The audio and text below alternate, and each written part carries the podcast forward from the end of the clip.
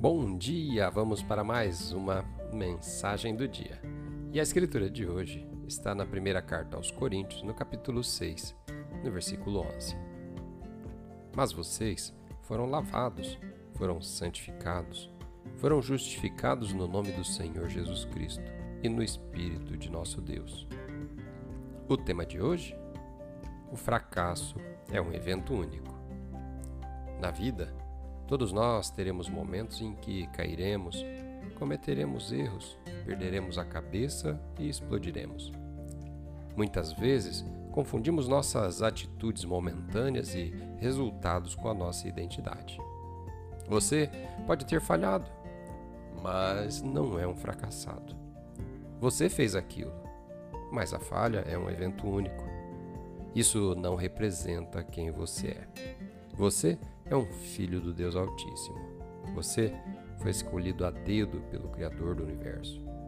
Deus não está julgando você por seus contratempos. Talvez você tenha estragado um relacionamento, talvez tenha um vício ou fez algo de que não se orgulha. Não deixe que nada disso se torne a sua identidade. A misericórdia de Deus é muito maior do que qualquer erro que você tenha cometido. Seus pecados já foram perdoados. Cada erro que você cometeu e ainda cometerá já foram pagos integralmente. A verdadeira questão é: você já se deu conta de que recebeu a misericórdia de Deus? Você não precisa mais sair por aí se sentindo culpado nem preocupado com o seu futuro. Você é livre. Você foi lavado e está limpo.